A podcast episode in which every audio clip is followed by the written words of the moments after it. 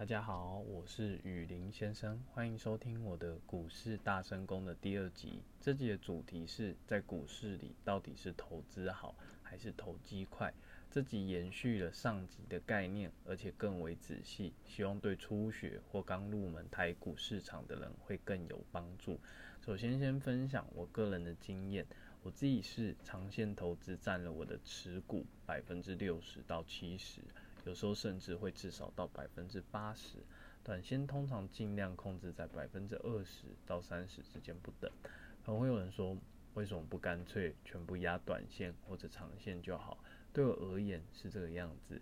我曾经看过一个理论，书里面告诉我们，交易的频率越高，出错的几率也相对提高，而且会疲乏。我曾经自己做过一个多月当冲，其实比做波段还蛮累的，即便有赚钱。盯盘有盯过人都知道，不是那种想象啊，看荧幕跳动，高兴又来不及了，怎么会累呢？放盯盘完，我自己都需要让眼睛和大脑去好好休息一下，以及像过去到今天为止，看过非常多数据表示，只要你投好的、对的公司。长期下来，不见得会输给你每天短进短出的少哦。举例，我今天看到书中的内容，作者是被国外知名媒体路透社誉为击败华尔街的无名小子。二零零八年到二零一五年，连续七年总报酬率打败打败标普五百的阙右上老师。书名是《慢标股：台积电的启示录》内的两百七十页中。一九九四年，台积电只买了一张，一路报到二零二零年。这页算法是股市都不再投入，将近二十七年来的时间。不知道听众朋友听到这边时，猜得出价值总价值有多少吗？等下公布。先说他当时设定的，一九九四年开始投入的成本只有。九万六千元，经过二十七年来，价值就有一千万零八千三百四十一元。它的前页是两百六十九页，若它六两百六十九页这边是将现金股利再投入，价值就变多了快一倍，换算出来是一千八百八十六万零五百元，足足多了八百八十五万两千一百五十九元。这个金额肯定让很多人很惊讶吧？这就是过去我自从顿悟长期投资的魅力以来，所以在我持股比重上，长线会占据比较多，原因在这里。短线虽然我会操作，偶尔还是会手痒，想赚点快钱，但在比重上仍以长线投资为主，短线波段为辅。却又上老师的这两页是确切事实，也符合我过去跟很多人说的。你这辈子不用中乐透，一样可以身家千万，好好理财，一样也买得起房子。也许会有人问说，嗯，就台积电这间公司是这个样子吗？其实不是，就我观察来，台湾市值一百大的公司，有部分都很像这种曲线哦。像最近涨得蛮多的富邦美，股号八四五四，几年前我买过两百多块零股，现在摇身一变，它已经是一张。到今天为止哦，收盘价已经在一千六百三十五元，整张价格是一百六十三万五千元整。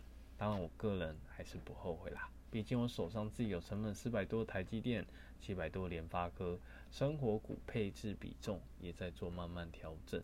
有持股主要是以科技龙头股、部分金融股、小部分银建股，就台湾前两大建设公司华固和长虹。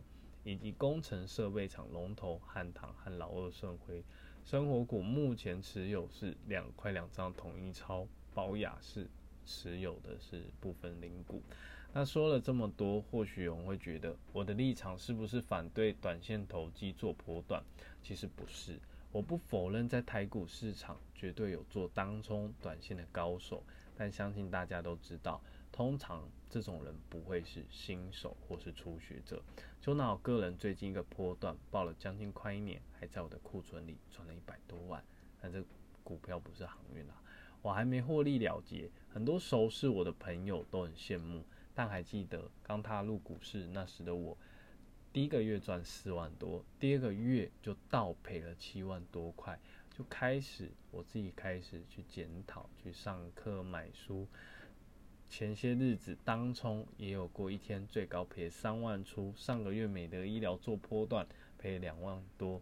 如果你是那种有赔的本钱的人，愿意落实股市所谓的大赚小赔，去做缴学费动作，从中提升自己的经验值，那我并不反对。可惜一般的投资人是经不起这样的赔，甚至有时候赔到最后血本无归，就要变所谓准备从股市毕业。但是对个人理财生涯是很可惜的，所以今天这节结论是想表达说，如果经验经验还不够，仍然对短线投机波段跃跃欲试，可以先用什么那种平台或软体股市大风模拟，那是最好。等不及的人想直接体验实体，资金不多，可能只准备十万，就拆成五万投资，五万短线。或者是拆成百分之六十是长线，四十是短，做对拆的动作，然后更害有人可能很害怕赔钱，资金更少，可能就要用零股来做会更安全。最后想表达，股市有时候不是比谁赚得快，而是比谁可以在这个投资市场活得久。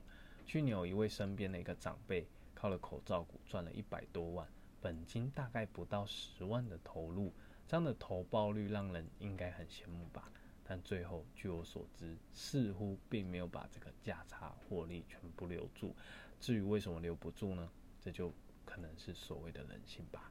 那今天就分享到这边，谢谢大家，请大家敬请期待第三集的诞生吧。